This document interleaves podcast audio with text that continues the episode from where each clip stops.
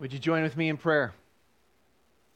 Well, Father in heaven, we pray that you would bless this time where your word is heralded, where it is proclaimed and preached. And I pray, Lord, that you would be faithful to your promise to make it effective, that it would not return useless, it would not return vain or void, but it would accomplish the purpose for which it left your mouth. Lord, I pray that you would strengthen weak knees and lift drooping heads.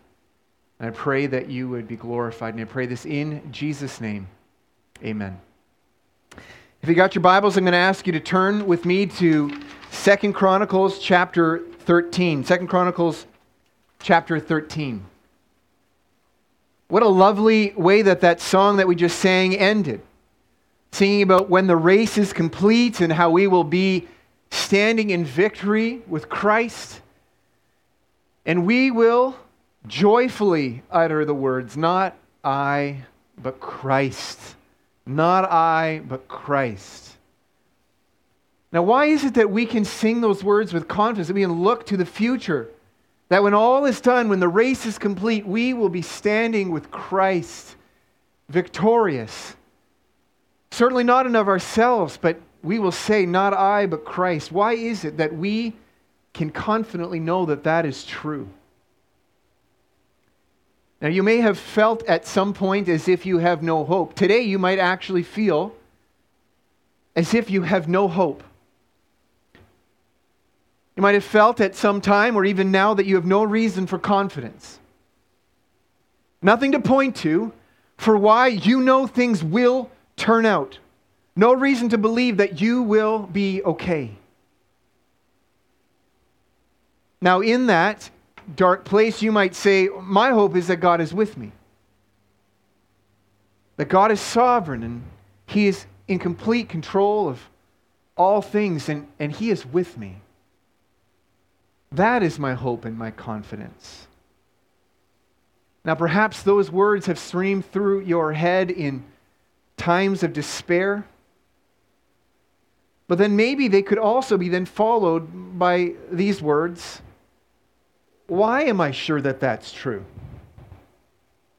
Why can I claim that God is with me?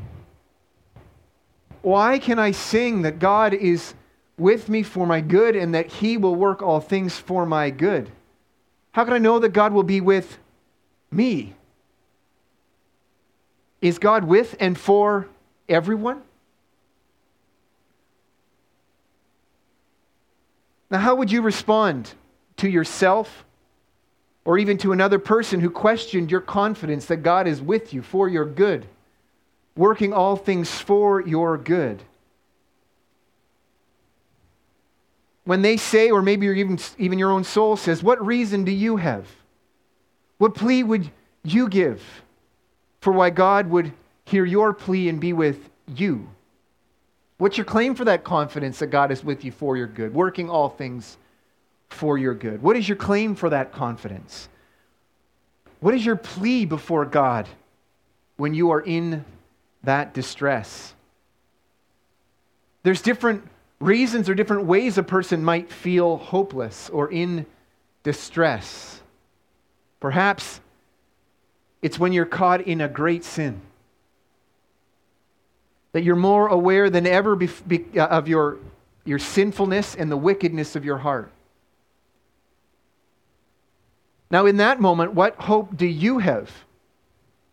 And what is then the confidence for that hope?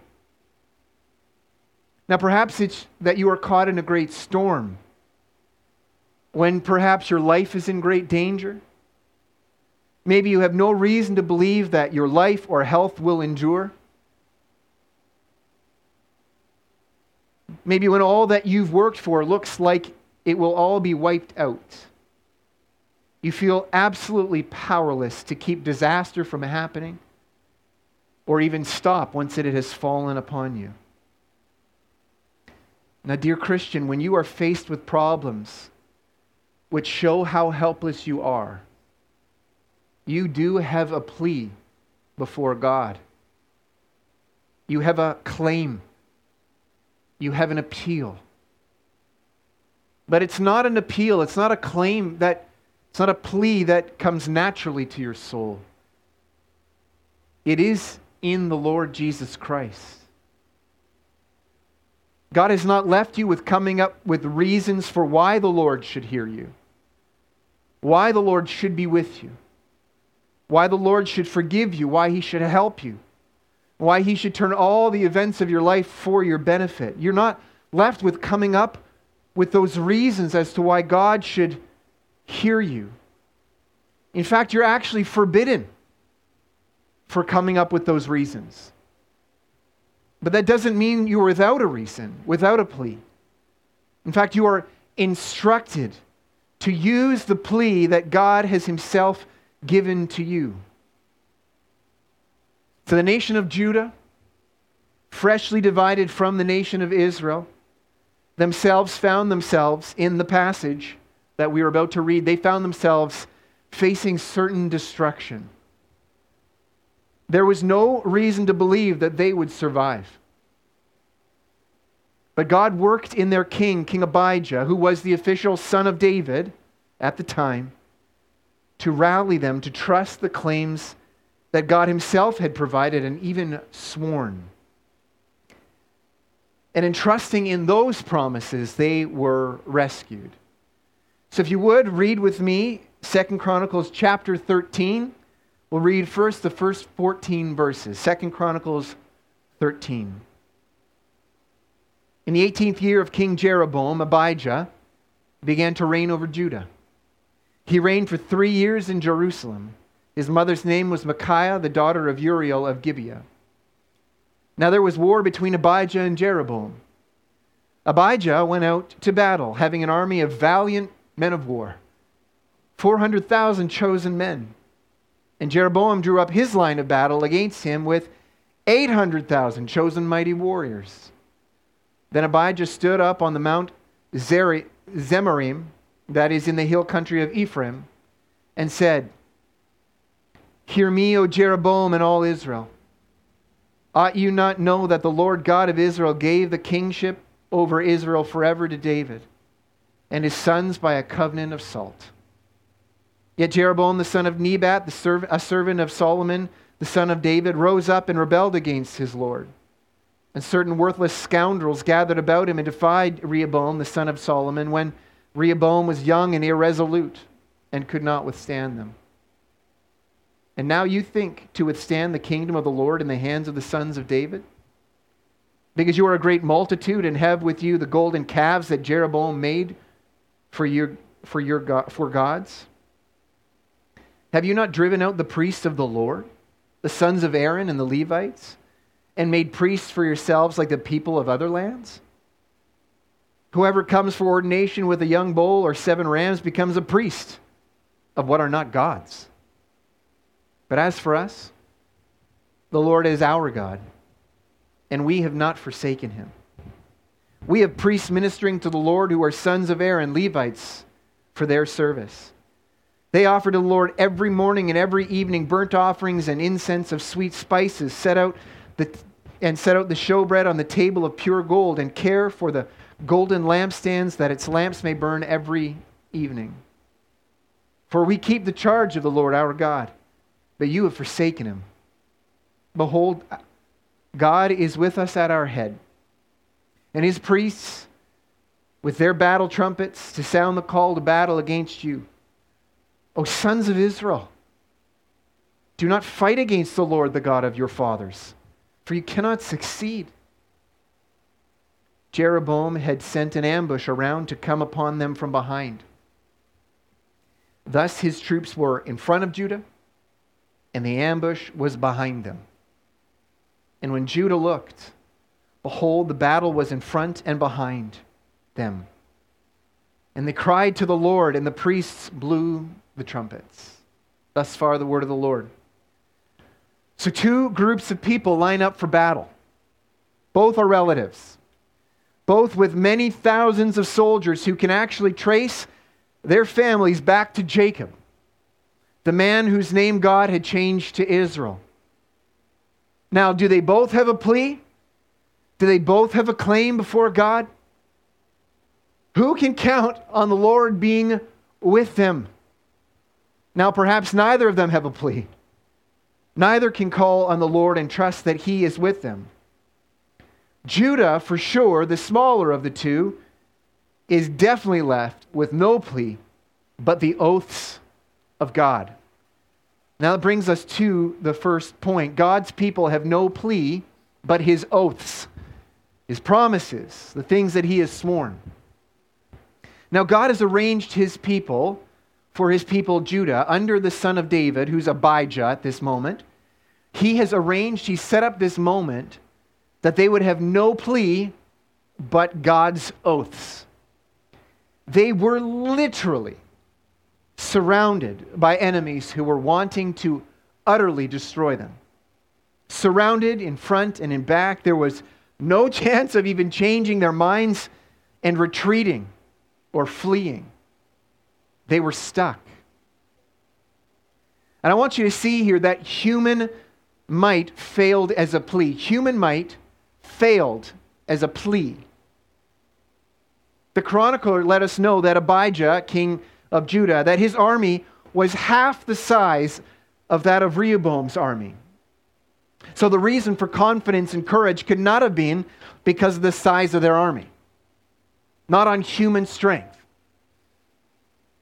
There's not a way to, so there, there is a way to trust in human might and wealth and health, and it actually look like that you are trusting in the Lord. You know, I trust in this army which the Lord has given me. I know God will rescue me. I know that I will be okay because of these wonderful things that God has given to me. This is the proof that God is with me and that He will continue to be with me. These things that He has given to me. Now, that confidence, the temptation for that confidence, is actually even removed from Abijah. He's removed even that temptation. Abijah couldn't trust in his strength and even give God credit for it. I trust in this army that God has given me. So even looking at God given human might would lead Abijah and all Israel and all Judah to despair. Now, the Lord often did this. He often put his covenant people in this situation, his nation, the family of God. He often put them in a position where they did not have even the opportunity to put trust in even the gifts of God.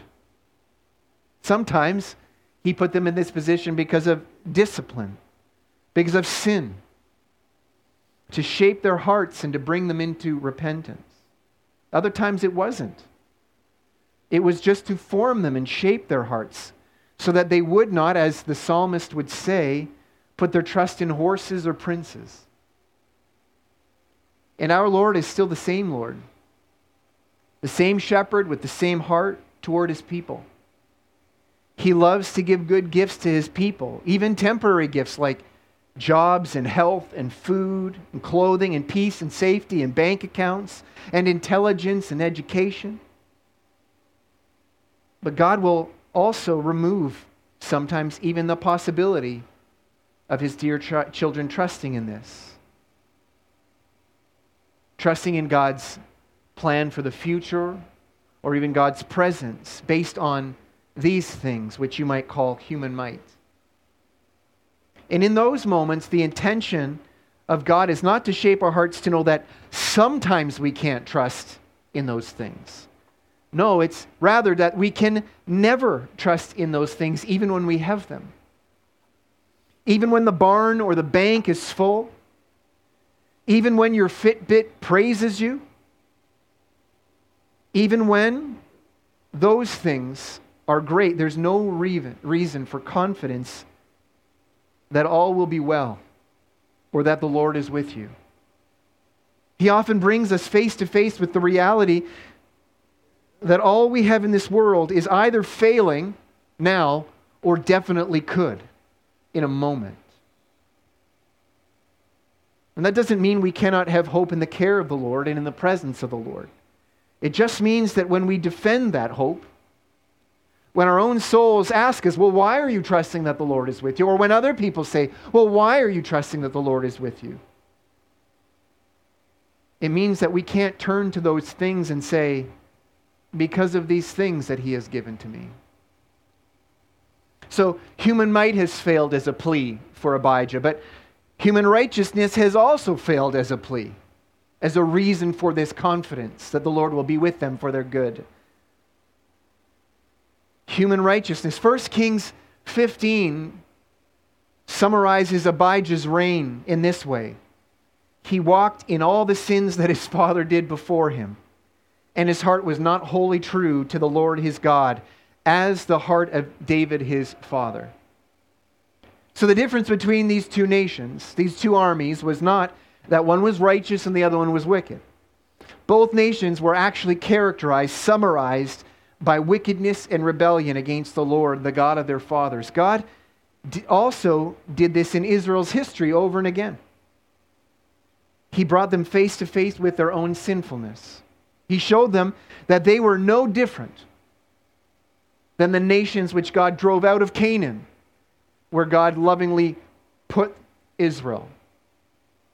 So if the plea, if the claim was to human strength, Judah had no claim. And if the, if the plea, the, the claim was to human righteousness, neither of those nations had any plea that God would be with them. Now, this too is how our good shepherd shepherds his people, even today, even us. He allows us to come face to face with our fallenness and our weakness and our sinfulness, to see how great is our sin against him to see how prone to sin that we are, to see that even since our conversion, our sin is, our sin is still great. Sometimes that shows up as a falling into sin which you thought you were above falling into, a sin which the bad Christians fall into, but which you are strong enough not even to fall into or even be tempted. Sure, you may dabble in other respectable sins and have a comfortable level with these sins that you don't really feel the need to wage war against them. And when you fall headlong into one of these more tragic sins, brothers and sisters, when this happens, what is not true is that you became sinful, but that God permitted the sin which was already in your heart to become full grown and give birth to death as James puts it. And sometimes that shows up as coming right to the edge of a cliff and God reaching in with his mighty hand and his outstretched arm to stop you in your tracks, right as you took that final step, which would have put you over the cliff. And to use that illustration, God then suspends you right there so that you can stare at the long drop and the jagged rocks and the dead bodies at the bottom of the cliff, which you certainly would have joined if God had not mercifully grabbed you. What is not true is that only then did you have no plea before God in your human righteousness. Not even in the righteousness which He has graciously worked in you. Long before that moment when you became face to face with your sin, and every point thereafter, you had no plea. You had no plea before that great sin, and you have no, no plea afterward. No plea in your righteousness, not even in the righteousness that God gave you. Jesus tells a parable that draws our attention to this very question of a claim, a plea before God. We find it in Luke 18, verse 9. He also told this parable to some who trusted in themselves that they were righteous and treated others with contempt. Two men went up to the, into the temple to pray, one a Pharisee and one another a tax collector. The Pharisee, standing by himself, prayed thus God, I thank you that I am not like other men, extortioners, unjust, adulterers, or even like this tax collector. I fast twice a week. I give tithes of all I get. But the tax collector, standing far off, would not even lift up his eyes to heaven, but beat his breast, saying, God, be merciful to me, a sinner. I tell you, this man went down to his house justified rather than the other. For everyone who exalts himself will be humbled, and, but the one who humbles himself will be exalted. I want you to notice, brothers and sisters, that that Pharisee was thankful to God. His plea was in the righteousness which God had worked in him. I'm thankful to God that I'm not like the tax collector, he said. Thanks be to God. To God alone be the glory. Soli Deo Gloria would have been tattooed on his chest. That was his plea, the righteousness that God worked in him. Thank God, God to, the, to God the glory. And he was condemned. The tax collector had no plea, he had none. None in his righteousness, yet, brothers and sisters, he did have confidence enough to call on the name of the Lord his God for mercy. And he, not the Pharisee, was declared righteous by God. He could have confidence that God was with him to bless him. And so we see that the tax collector was actually not without a plea. His plea was in the oaths sworn by God. We actually read these oaths that God swore to Solomon at the founding of this temple, didn't we? If my people humble themselves and pray toward this temple and call on me for mercy, I will hear them and I will forgive and I will be for them for their good. And so Judah was without a plea in this battle, except for the oath sworn by God Himself. And, brothers and sisters, so it is with you in your dark moments. And so it is for our church or any other church, the people of God. We have no plea except for the oaths that God has sworn. Let's take a look at the two oaths that, that Abijah turns his people's attention to. And that brings us to our second, uh, second point, which is you have hope if you cling to God's royal oath to David. You have hope if you cling to God's royal oath to David. Now, why could Abijah of the smaller and equally sinful people claim that God would be with them for their good? And Jeroboam could not. Because of God's oath sworn to his great grandfather, David. You see this in verses 5 through 7.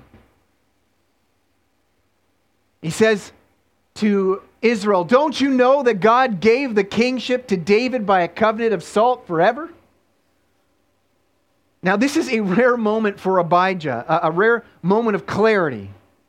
And he preaches, he heralds the promise over both Israel and Judah, which is meant to drain confidence out of Israel and to push it into the hearts of the Judeans.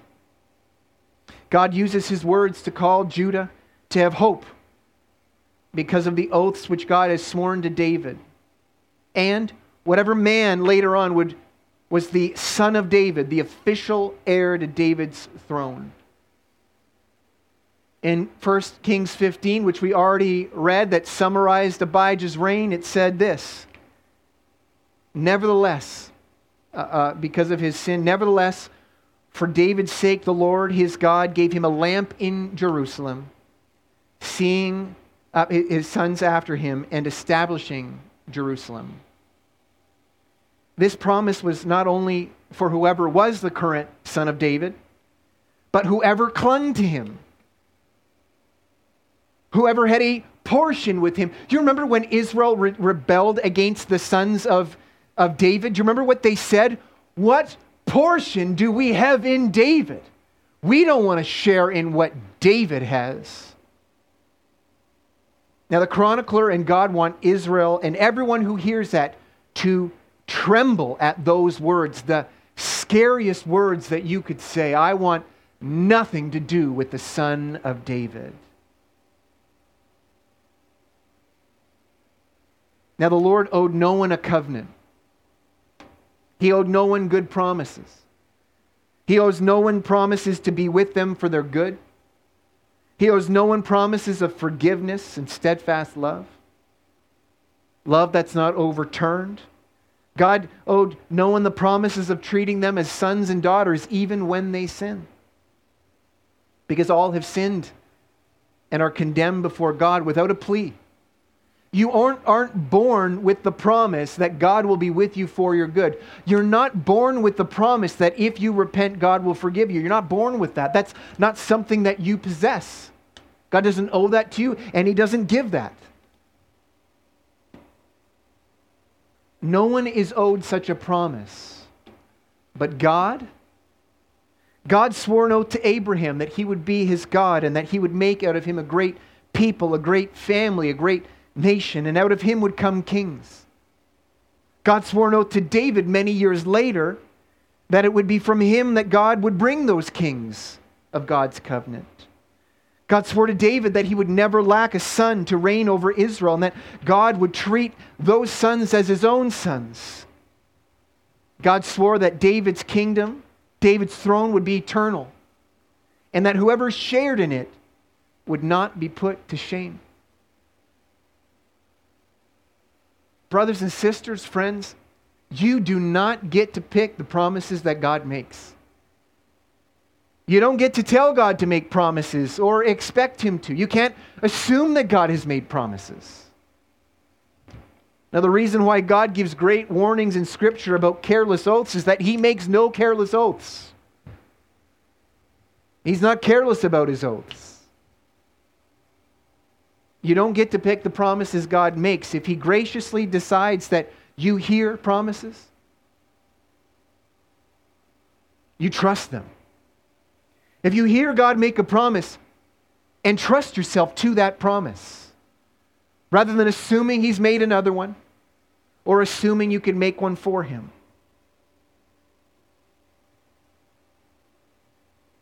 So His promise was to David and the son of David after him, and to all who had a portion in David, all who shared in David's reign, who entrusted themselves to the promise that God made to David, not looking for other promises, but hearing that God has made promises to David and trusting themselves to the promises that God has made to David and the son of David and all who are in him.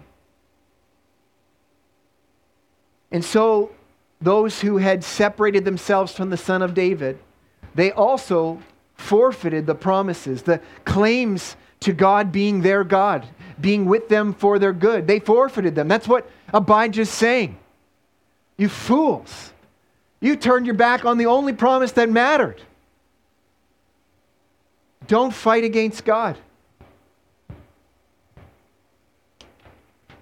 And so the northern tribes, even though they were called Israel, they were being preached at to let them know they could not claim God's help because they abandoned the Son of David and all God's promises with it. Now, I want you to remember what happened when Jeroboam and Israel rebelled against David. You remember the faithful priests poured out of Israel and into Judah. Remember that? But also, people who loved the Lord and trusted the promise of David from the other tribes. They came pouring in as well, faithful men from Israel's other tribes.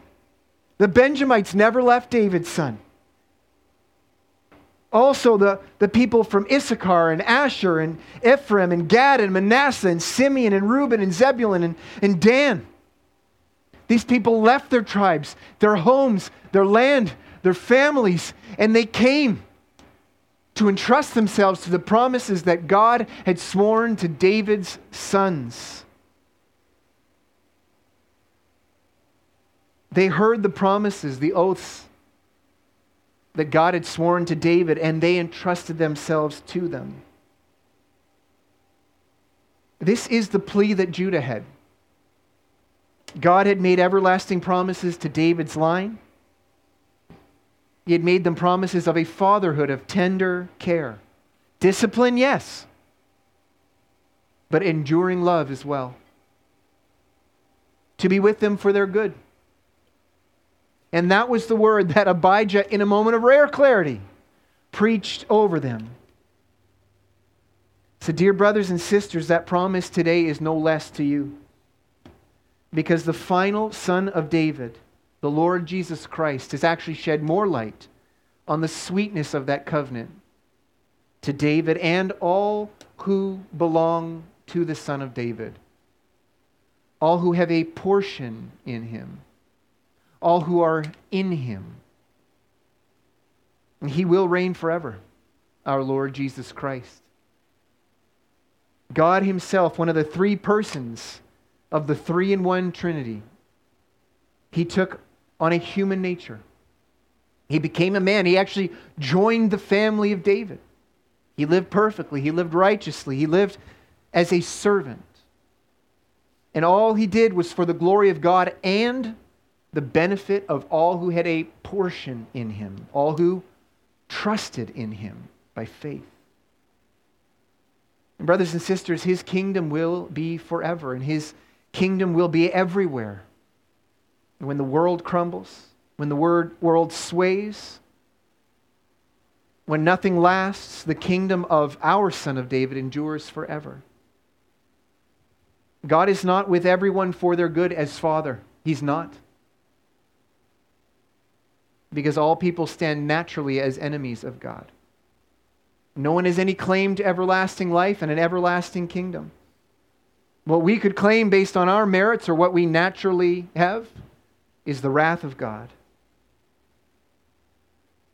But in the middle of all that darkness, a promise is heard, a promise is heralded, a promise to the Son of David and all who are in him, all who have a portion by faith in that promise.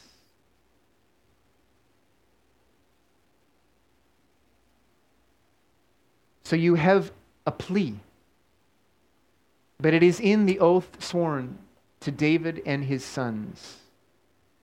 This is what it means to pray in the name of Jesus, dear brothers and sisters. Oh Lord, I have no plea.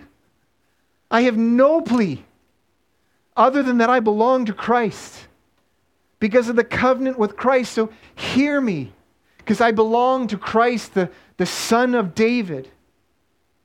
And God's answer to your prayer is pre sworn, dear brothers and sisters. And his answer is I am with you, I hear you, I am your God, I am your Father, I am working all these things for your good. I will not abandon you to your sin, I will not leave you in your sin, I will not forsake you, I will convict you of your sin. I will break your heart for your sin and I will pull you out of it. I will forgive and I will rescue. I will not let you be swept away like the nations and the peoples of the kingdoms. I will hold you fast. His answer is pre sworn to your prayers. If the plea is made based on his oath to David and David's great son, the Lord Jesus Christ. So our plea is in the royal oath that he made to David, but we'll turn our attention just for a short period of time to the other plea, our third point is this you have hope if you cling to God's temple oath to Aaron. Our hope, you have hope if you cling to God's temple oath to Aaron. So Abijah, again in uncharacteristic clarity, he continues. Not only is Judah distinguished from Israel because of the kingdom oath God has sworn to David, but also because of the temple oath God swore to Aaron. And you can see this in verses 8 through 12. God, Israel, under Jeroboam, abandoned the temple in Jerusalem when they abandoned David. The temple built by the son of David. But Judah clung to the temple promises that God swore. Not assuming that God would swear other promises, as Jeroboam did. Jeroboam said, I'm going to make Dan and Bethel, make high places to, to worship the Lord there. And I'm, going to, I'm just going to assume or even tell God that he has to make other promises about these places of worship, these temples. But Judah clung to the promises God actually swore. And these promises God made, he made to Aaron, to Aaron, hundreds of years earlier when Israel first left Egypt. God made promises that it would be his sons, which God would choose to minister in the temple. A temple that will be effective unlike the temples of the nations. But Jeroboam and Israel just let people appoint themselves, whoever wanted to be. if it was, as if it was their own initiative, as if people can give themselves a priest. It's not how it works. If you have a priest, if you have a sacrifice for your sins, it would be God who gave it to you. It would be God's idea, his initiative, because you're a rebel. God is not a rebel. You don't get to create the terms of peace. If there is peace between you and God, if there is forgiveness for your sins, God establishes it and he sets the terms. And that's the meaning of God selecting Aaron's family. Not that there was something special about them. What he was doing is he's, he's saying that this is of God's initiative. He offers this. You don't offer it to God. And you can see the contrast in verses 9 through 10. He says, Have you not driven out the priests of the Lord, the sons of Aaron, and the Levites who made priests for yourselves like the people of other lands? Whoever comes for ordination with a young bull or seven rams becomes a priest of what are not God's. But as for us, the Lord is our God, and we have not forsaken him. We have priests ministering to the Lord who are sons of Aaron and Levites for their service. Whoever comes for ordination, exactly. I want forgiveness. I want God's presence for my good. I want Him to bless me. So I will set the terms and expect God to accept my terms. Nonsense. You can expect nothing but judgment. This is why all other religions lead to judgment. They think they can set the terms. The promise of God to Aaron was an everlasting promise. Essentially, that as long as there was need for animal sacrifice to be offered for sins, it would be his sons, chosen by God, to do it. Now, I want you to notice, you may not have noticed, but I want to point it out. We did not offer any animal sacrifices this afternoon. Did you notice that? And they were not offered because, and they were not offered by Aaron's sons because they weren't offered. Now, why is that? Now, to use an illustration, it would be like a family who owed a large debt of money because of rebellion and foolish wickedness against the great king. And the king to which they owed that great debt, he agreed to make peace. And he set the terms of peace that allowed them to make interest payments on the debt every day. Now, he could have called that debt immediately and he could have then thrown them all into prison, but he didn't. He graciously agreed to have the debt itself unpaid, but he, let, he selected one of the sons just to make interest payments every day. You, he said to that son, you are the one who will make these payments, and I promise that I will accept them. And this will remain, remind the whole family that it was not you who set the terms of peace, it was my offer. But then one day, the king's own son joins the family of rebels. And he doesn't just make interest payments, but he actually pays the debt. It's gone. Now, that interest paying son would now be insulting that king's son by trying now to keep making interest payments as if the debt's not paid. Oh, the debt's not paid. We got to, no, you're insulting my son. He paid the debt. Don't offer those interest payments anymore. Dear brothers and sisters, Aaron is that interest paying son in this illustration, and the Lord Jesus Christ is the debt paying son. His own body was the temple where the sacrifice for sins were made, and he was also the sacrifice the sins of all who have a portion in him, all who trust in him, who trust the promise of God's covenant. Those sins were put on him, and he took our guilt in a way that a goat or a sheep or a bull in the temple merely pointed to. And he himself bore the wrath of God, the judgment that we uh, was, was owed on the cross for our sin. And he rose from the dead on the third day which was the Father saying, That debt is now paid. And that's why the scripture says that He Himself is our peace. He's our temple, He's our sacrifice, He's our, the fulfillment.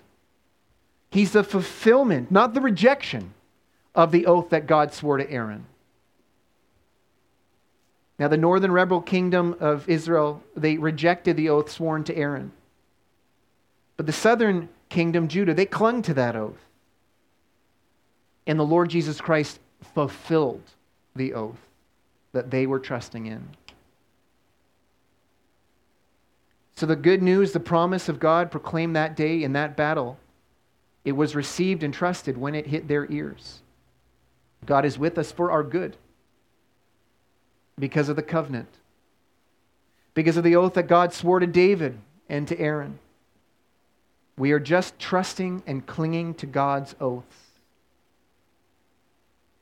Now, dear brothers and sisters, there was a risk that men might change sides as those battle lines were drawn 800,000 on one side, 400,000 on one side. There was a great risk that some men might turn and join the other army. And if you just had a worldly mindset, which army would it have been wise to defect from and go to? Oh, leave the 400, go to the 800,000. But which side was that promise being proclaimed to say, this is the right side to defect to? You leave the side that has no claim to the oaths of God and you run to the one that has the plea of God's oaths. The Israelites should have ran to Judah and clung to the promises of God. We'll continue reading as the battle goes on. Verse 15. Then the men of Judah raised their battle shout. And when the men of Judah shouted, God defeated Jeroboam and all Israel before Abijah and Judah. The men of Israel fled before Judah, and God gave them into their hand.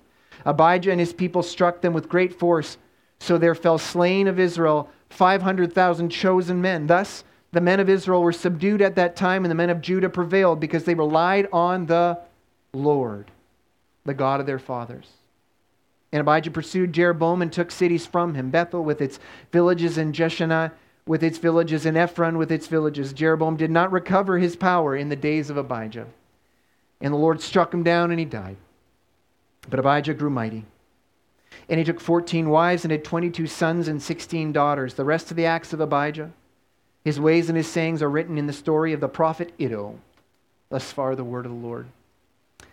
Judah did not have the promise that they would win every battle just because they had the son of David in the temple. The promise is that the promises of God belonged to the Son of David and that God would be with them for their good and holiness. Sometimes that actually included them being defeated, defeated in battle to bring their hearts back to Him, to cling to, to, for God to keep a remnant of people who trusted in His covenant with David.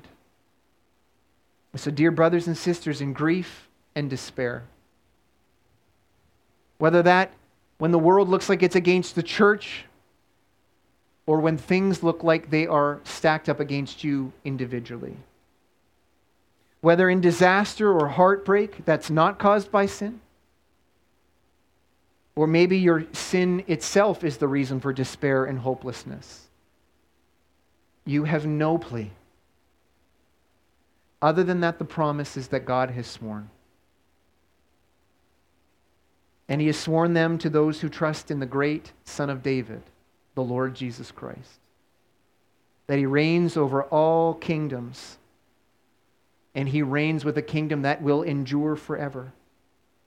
Solid, eternal ground to stand on, and you will not be put to shame. The promise that he has paid for your sins to bring you peace with God. You have hope. God is with you as a father for your good. If you gladly recognize you have no plea other than the oaths that he has sworn in his word, he will not leave you or forsake you. He is with you as your father, he is with you as your shepherd, to hold you, to not leave you in your sin, to permit disaster only if it would add to your knowledge of his love and eternal joy to only bring grief and pain as part of keeping his oath to treat you like a beloved son or daughter. You have no plea but the gospel of the Lord Jesus Christ, and it will hold. Dear unbelievers, you have no plea at all. You have no assurance that God will do to you other than what you deserve in your sin. So repent.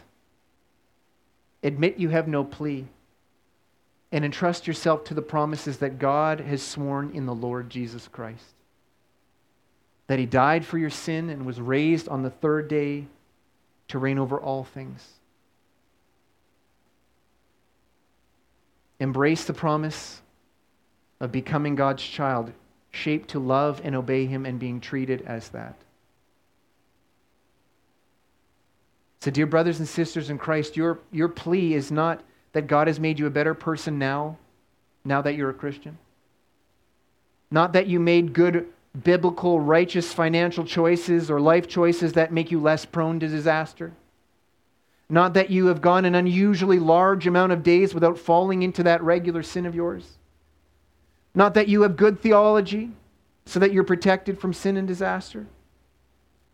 All of those things will fail as reasons for confidence in the Lord's help and presence. You have one plea. Your only plea is the promise that God has sworn in the Lord Jesus Christ. Those who are in Christ are a new creation. That there is no condemnation for those who are in Christ. That to all in Christ he has given the right to be called sons and daughters that he will never leave you nor forsake you, that he will hold you and keep you, that he will sanctify you, he will shape you more and more into the image of Christ, that he will bring you to repentance, that he will work all things to accomplish his eternal purpose for you. All things, good and bad, to open the eyes of your heart to his immeasurable love for those in Christ. That he will give you a portion in the Son of David that will not fade or be corrupted or fail that he loves you and always will. That was true of Judah. That is true of the church as a whole. And it is true of all those who trust in the gospel. So, dear brothers and sisters, in your grief and despair, do not run to the other side, even though it looks more strong and more likely to succeed. Do not abandon the Lord. You are not a fool to trust his promise and cling to the Son of David. Let's pray. Father in heaven, we thank you for your rich promises to us in Christ. And we know we have no claim to them in ourselves. Not that we deserve them or that we even eventually do. We are grateful that you have made promises that you didn't need to make to us. We didn't deserve them, they weren't not something we could claim. Lord, we are grateful that we have heard them from your own word. And Lord, I pray that you would give us the faith to trust those promises, to unite us to your Son, the great Son of David, the Lord Jesus Christ. I pray this in Jesus' name. Amen.